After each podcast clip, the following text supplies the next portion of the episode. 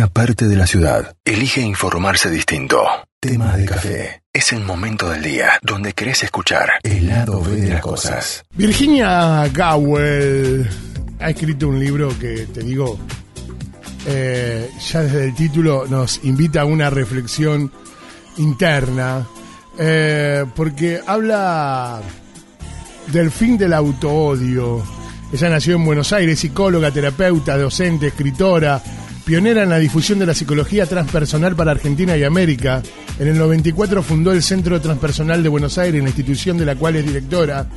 Desde el 84 se especializa en la integración de psicologías de Oriente y Occidente, buscando que este paradigma fuera incluido en la currícula de distintas universidades. Por ejemplo, en la Universidad de Kennedy, en la Universidad de la Marina Mercante, en la Universidad de la Maimónides, Universidad Católica Boliviana y otros centros académicos literalmente es una mujer que tiene una sapiencia realmente interesante para ponernos a escuchar. Y es un verdadero placer para mí volver a estar en contacto con Virginia Gowell, que de su último libro, nada más ni nada menos que Pedro Aznar, su amigo Pedro Aznar, escribió el prólogo. Virginia, ¿cómo te va? Buen día, Edgardo te saluda. Buen día, Edgardo. Gracias por tu entusiasta presentación tan, tan linda. Muchas gracias. Es un honor estar con tu audiencia y con vos. Bueno, el, honor es todo nuestro, Virginia, eh, desde, desde la concepción de, de este libro, que arranca hace cuánto tiempo a construirse el fin del autodio. Yo te diría que cuando el libro salió de, de adentro, no, sé si de la cabeza o de, todo, del corazón, de todo lo que uno es cuando escribe, eh, sale toda la historia de uno, desde la panza o antes, porque uno vive con un montón de condicionamientos, va, edificando su manera de ser.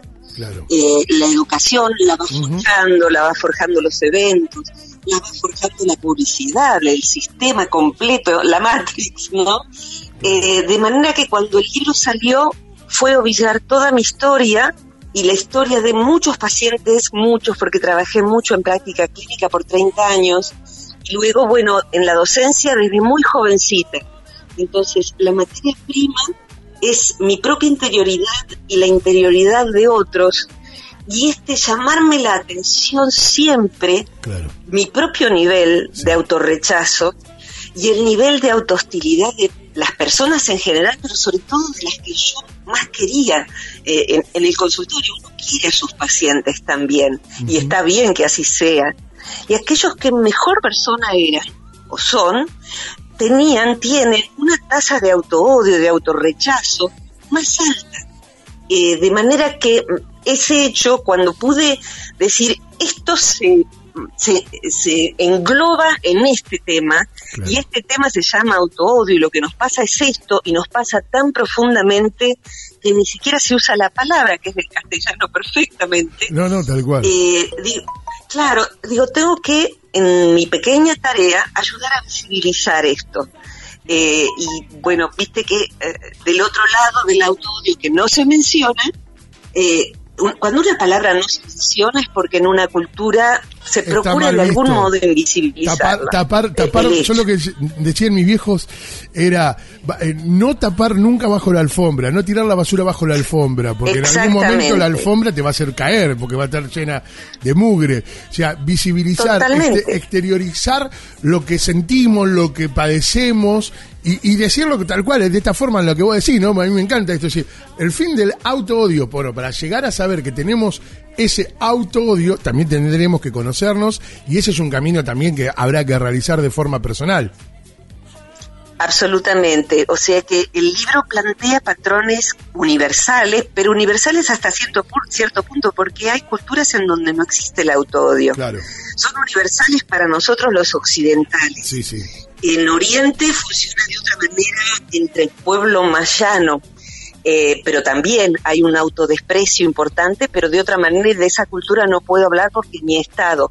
Pero sí el Oriente que ha cultivado el autoconocimiento y que aconteció y que acontece desde hace a 3.000 a 5.000 años en monasterios, allí la persona se sabe portadora de la vida con mayúscula, de algo sagrado si se quiere más sagrado que cualquier templo, lo que amamos en cualquier ser sintiente, humano o no, nuestros animales, las plantas. Entonces, eso que ya, ya no está cuando eso material murió. Y la paradoja de que se nos haya metido hasta la última eh, neurona que no somos lo suficiente, Edgardo. Nuestro cuerpo no es lo suficientemente X, nosotros no alcanzamos, no somos suficientes. Y eso va produciendo una horadación en el vínculo con uno mismo, como lo produciría, no sé, un padre que desprecia a su hijo, se va a corromper, a, a derruir ese vínculo, dos socios que se desprecian, que se, que se rechazan mutuamente, y no va a poder durar la sociedad. El problema es que mi socia soy yo hasta que me vaya de este cuerpo, así que tengo que tener un buen vínculo con Virginia Gowell. Claro, entiendo. Y, y, y, desde, y desde ese lugar ir descubriendo cuáles son aquellas eh, aquellas cuestiones que todavía no han quedado sin resolver. El problema es cuando no sabemos qué es lo que todavía tengamos que resolver, ¿no? Y eso lo, explico, ¿cómo lo podemos explicar para que nos entiendan los oyentes? Mira, eh, eh, yo, viste que vivo en el campo, me quiero una granja, viví mucho en Buenos Aires y volví acá ahora se nota mucho en la cuarentena que puedo, bueno, respirar otro aire, ¿no? Pero un día salí a caminar con un amigo que estaba cursando agronomía y me empezó a dar los nombres de lo que yo llamaba yuyos, hierbas, ¿no? Entonces, mira, uh, acá hay esto, acá hay lo otro, ¿y cómo lo reconoces? Por esto, lo otro y lo demás allá. Cuando uno anda el terreno interno y no tiene un mapa, no tiene conocimiento, no sabe, por ejemplo, que dice, uh, mira esta que simpática, tiene felpita. No, es una ortiga, no la toques. Te va a arder hasta la noche hablas de, la, de la distinción. Es buena para la... Claro, o sea, si vos ya conocés, si ya te explicaron, entonces vos vas sabiendo con qué precaución y además para qué es medicinal eso. Cuando uno mira para adentro y tiene algún mapa, que es lo que busca hacer este libro, de hecho lo están dando terapeutas a pacientes, personas que quieren trabajar juntas en pareja o en una empresa o en un grupo de amigos, hacer lectura, hacer una práctica todos juntos en, durante la semana. Esa es la propuesta.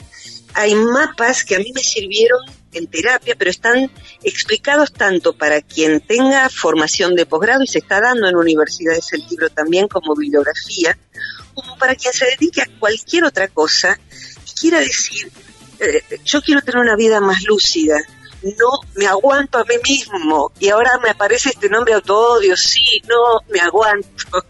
Entonces, eh, quiero tener una mejor vida de pareja o criar a un hijo que no se autoodie.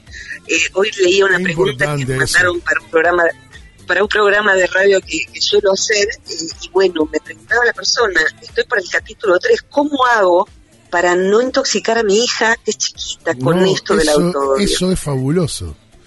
Porque es de alguna manera enseñarles a cortar la... Alguien tiene que cortar esta cadena de, de, malos hábitos o de no aprendizaje que hemos traído.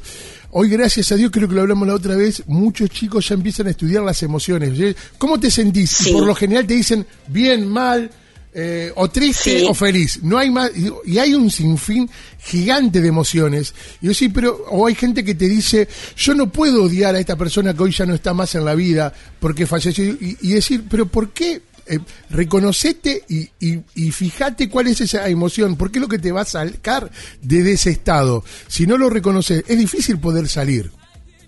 Totalmente, totalmente es como vos decís, las cosas empiezan a aparecer con más claridad cuando le ponemos un nombre. Decir, eso es una ortiga, empieza a decir, cuidado, no la toques, que estás con la, con la falda corta, te, va a picar la pierna. Esto está mal. Eh, claro. Eh, claro, cuando tienen un nombre y en lo personal, el camino que fui andando, eh, yo tengo 59 años, mi promoción de la escuela fue a la Guerra de las Malvinas, o sea que mi promoción o mi, mi, franja etaria atravesó la dictadura, atravesó las Malvinas y atravesó toda la crisis que este país ha ido teniendo hasta la actual. Y muy temprano me inscribí eh, como concepto y como acción en procurar llevar una vida desde el pacifismo y la no violencia. Es una disciplina tremendamente difícil, muy lejana a ser una lechuga, hacer que nada, que uno no protesta. No, no, el contrario. E, es como fue salvando todas las distancias, Gandhi, Martin Luther King, todos los pacifistas han sido de hierro. En ese devanar, eh, eh, distintas capas de, esta madeja del, odio, el pacifismo se asienta en algo social grande. Luego, como psicóloga, fui viendo que apareció la, noción de violencia intrafamiliar, me formé en psicología sistémica, entonces que el abuso principalmente acontece dentro de la familia, y bueno, se habló de violencia intrafamiliar. Y el último escalón que se, al que se llegó fue violencia de género, la pareja, o no necesariamente, pero eh, eh, la dupla. Y falta este escalón que este libro aspira a ser, aunque sea un primer un inicio de algo que vengan a, profundizar otros o yo misma en otra etapa junto con otros, que es, ¿y adentro qué? ¿Dónde empieza la escalada del maltrato? Y empieza dentro de mí. Si yo me trato mal, si yo me autodesprecio, solo así voy a permitir que el otro me quite la dignidad. Hasta Gandhi lo decía más o menos como lo acabo de decir, el pero problema, eh, Esto eh, para explicarlo de alguna manera, nunca el problema es afuera, sino lo que uno permite para violencia. En principio es así. Y cuando uno empieza a ver eso, a ver cómo uno hay algo muy simple, las cosas que uno se dice a sí mismo cuando se equivoca, las cosas que uno se, se ve, ¿qué ve a uno, qué ve uno cuando se ve frente al espejo? vos sabés que acá lo hablamos siempre con los chicos, yo le digo, ojo con lo que te decís, por ahí los chicos que son más jóvenes, lo que, con los que yo trabajo, nuestro productor de oro, Luquitas, y por ahí digo, ojo con lo que te decís, ojo de la, ojo de la forma en la que te hablas. Totalmente. Ay, soy un desastre, no, puedo esto, no puedo. Y a veces el no puedo lo das vuelta. Y es que es así, el, el sistema, mira, eh, eh, viene diabólicamente engendrado por algo muy grande. Si yo estoy insatisfecha de mí y si yo soy un desastre, el sistema me va a vender algo con lo cual yo sienta la ilusión de que voy a ser menos desastrosa. Claro. Entonces, por supuesto que eso lo voy a comprar, que puede ser cualquier cosa, distinta ropa, cierta marca, cierto lo que fuere, un auto, un celular, algo que nos da por un ratito la sensación de pertenecer a un reino menos desastroso que nosotros. Hmm. Eh, pero eso, por supuesto, el sistema se va a ocupar de que ahora no es el S solo, sino es el, S plus, y ese ya está, ya no, no alcanza, no alcanza. Y el punto es que si uno mira, Edgardo, las personas que han llegado a sentirse felices con ser quienes son, de un modo no narcisista, de un modo no patológico, sino de decir, eh, no sé, yo la veo porque es lo que más veo ahora. Mi madre vive a un kilómetro y medio de mi casa, tiene 90 años, es una persona súper activa y tiene, claro, todo lo que pasó su generación, donde la mujer ni votaba porque no era exactamente un ser humano, era un apéndice del Señor. Era entonces, la mujer era una extensión del hombre Claro, la mujer que complementaba a un gran hombre en todo caso. Entonces hoy dice, me miro al espejo y a mí me encanta la cara que veo y me veo tan vital a los 90 años. Y cuando vos le decís, qué lindo Eugenia esto que tejiste, me encanta que te guste. Y yo digo, cuando nos dicen a nosotros, Eduardo, qué lindo que hiciste el programa. No, me equivoqué al principio, no sé si lo hará, seguramente vos no. no, sí, sí, mucho me equivocó, Vir. claro, pero uno no valora, por ahí desmerece ante el que te, está eh, reconociendo. Uno espera reconocimiento y cuando nos lo dan, lo devaluamos. Qué lindo que te queda eso. Uh, lo compré de oferta hace como tres años. O sea, se llama deflexión. Entonces, si uno ya sabe, por ejemplo, acá tenés la ortiga del asunto, si yo ya sé, ah, mire este mecanismo, o sea, la deflexión es un mecanismo por el cual cuando alguien me dice algo que me haga bien y reconoce algo bonito, yo le disminuyo la carga afectiva y se lo reboto desmereciendo. Hay un, un básico. Gracias, Virginia. Ay, no uno dice, no es nada. ¿Cómo que no es nada? Estuve toda la mañana para conseguirte lo que me encargué. no es nada. Por favor, ni lo menciones. En muchos idiomas es así. Tal cual.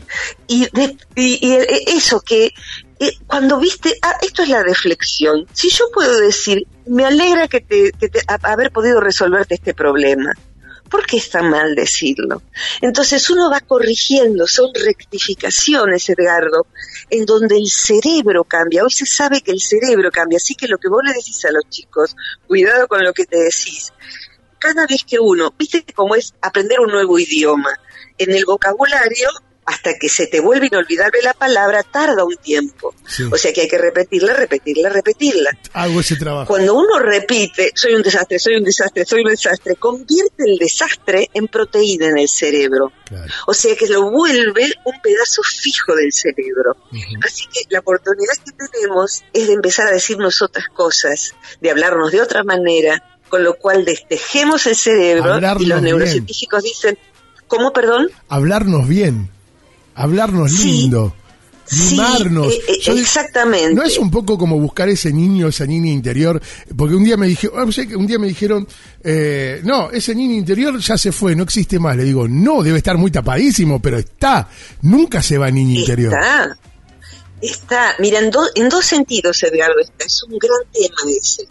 Está en dos sentidos, en el sentido del niño lastimado, cuando uno se dice las cosas que se dice, en algún lugar las aprendió. Las aprendió en la escuela, las aprendió en la familia, depende. Eh, pero las aprendió. Y como las aprendió, las dice y las hace, y si no le alcanza, terceriza el auto-odio y busca a otra persona que nos diga lo mismo que nos decimos nosotros, sobre todo en el área de la pareja. Y a veces, también, y a veces ese auto-odio te, da lugar para, para para esos, para que no, no solo no te trates bien, sino ese no trato bien a, a, vos, se lo das a otras personas. Y hay otras personas que no se lo doy a otra persona, sí, porque es mi código, mi código afectivo es ese. Y además busco otra persona que me diga aquello con lo que estoy familiarizado. De ahí de viene la violencia de género. O sea que eh, todos los en general todos los demás veían que estábamos con alguien que no nos trataba bien.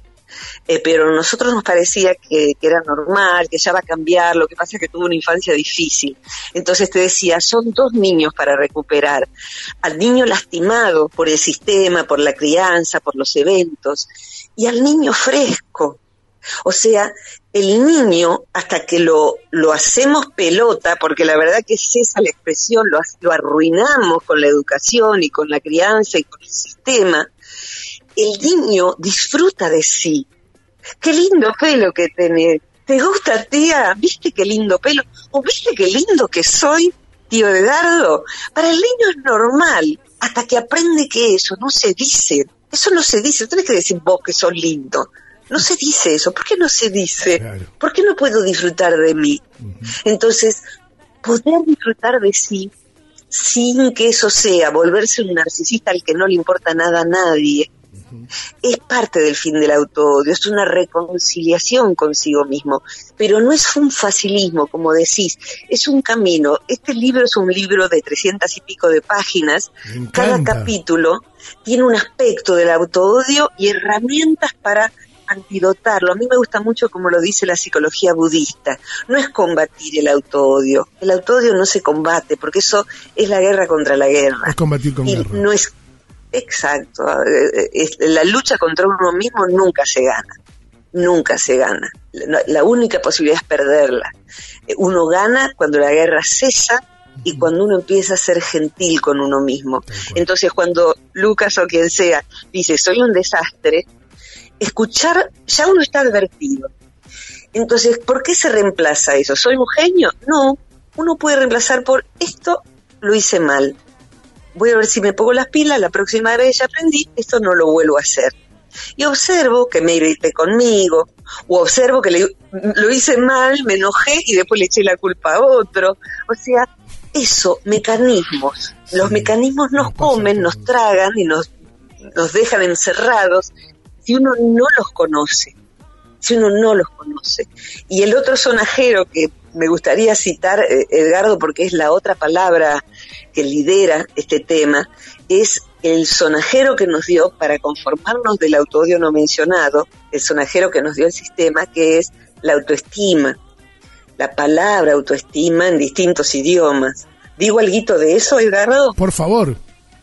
Bueno, voy allí nosotros, entonces. Estamos hablando con Virginia Gawel, se está tirando eh, eh, por la cabeza los años de sapiencias, de estudios y de esto que llevaste, que, que se reparte en todo el mundo y lo estamos teniendo nosotros. Por favor, Virginia, es un Qué lindo, honor. gracias, gracias. No es para tanto, pero gracias igual. No te voy a decir que no voy a cometer ninguna reflexión.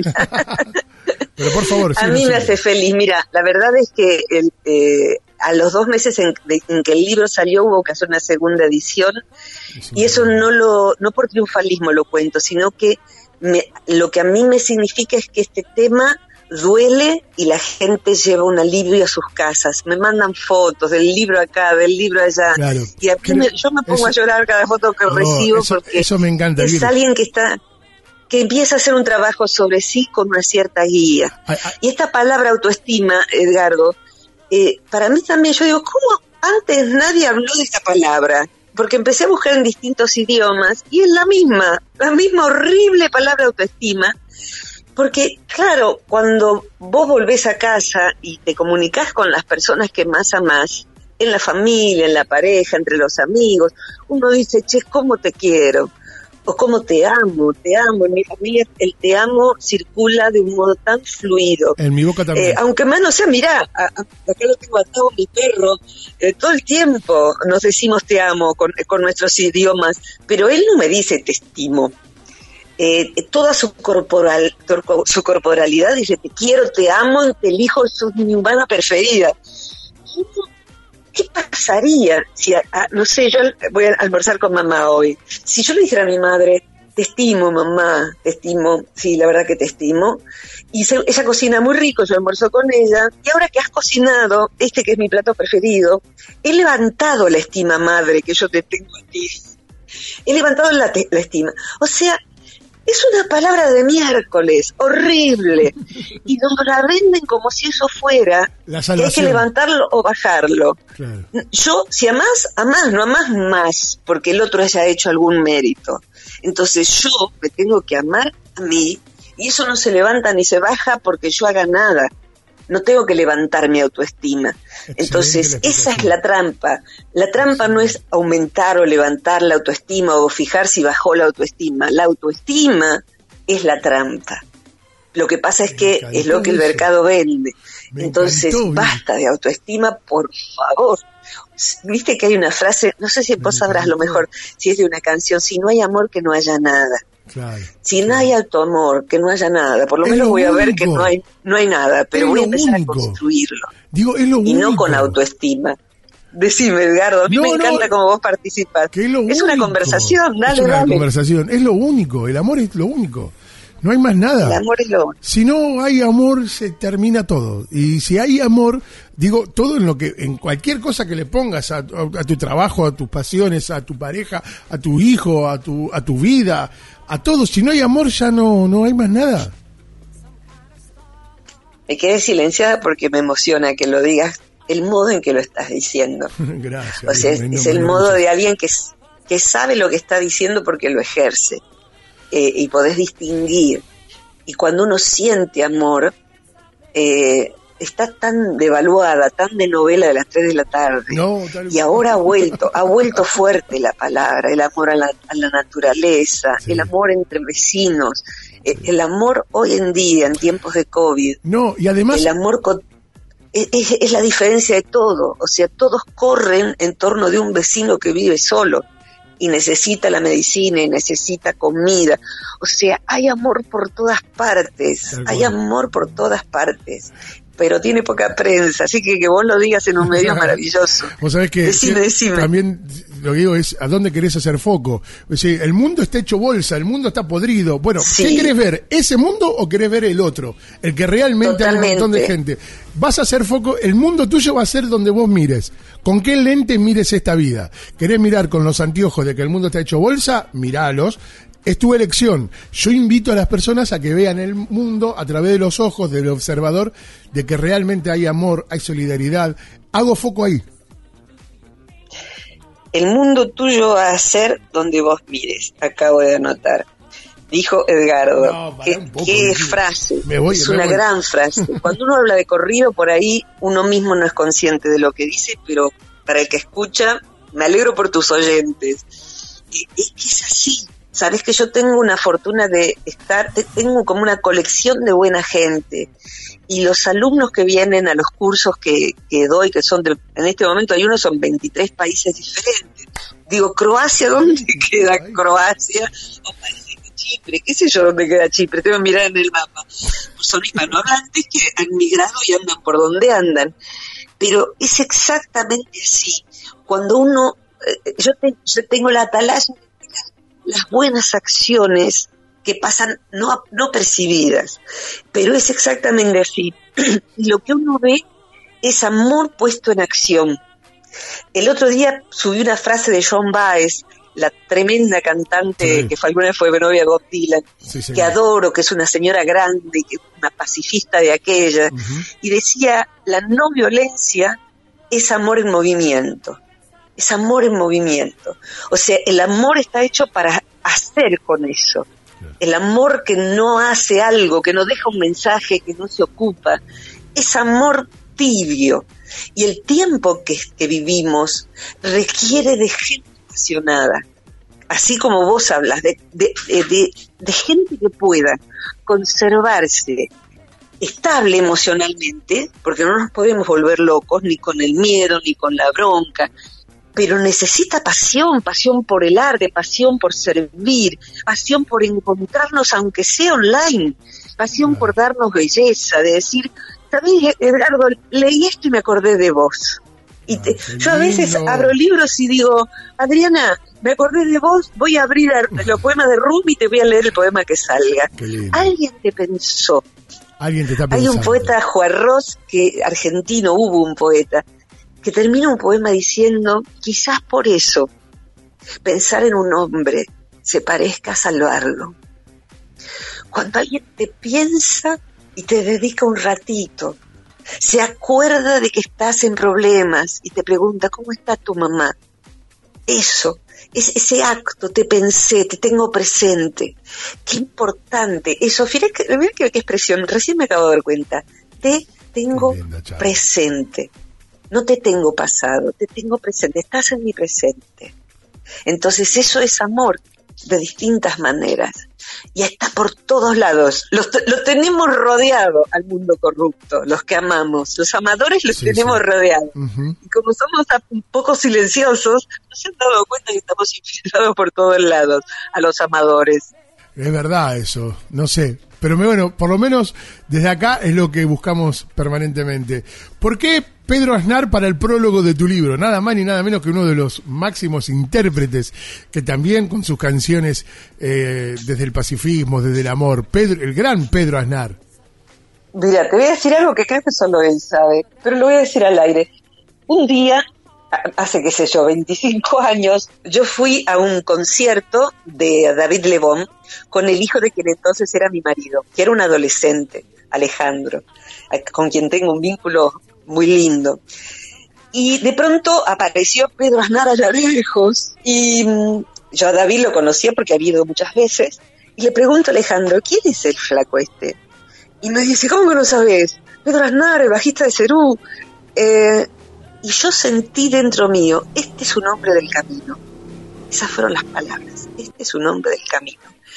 Estaba en una entrada barata, yo allá lejos, y yo empecé a buscar quién era Pedro Aznar y yo dije, yo tengo que Y no tenía para qué entrevistarlo, entonces armé una revista digital para entrevistar a Pedro Aznar.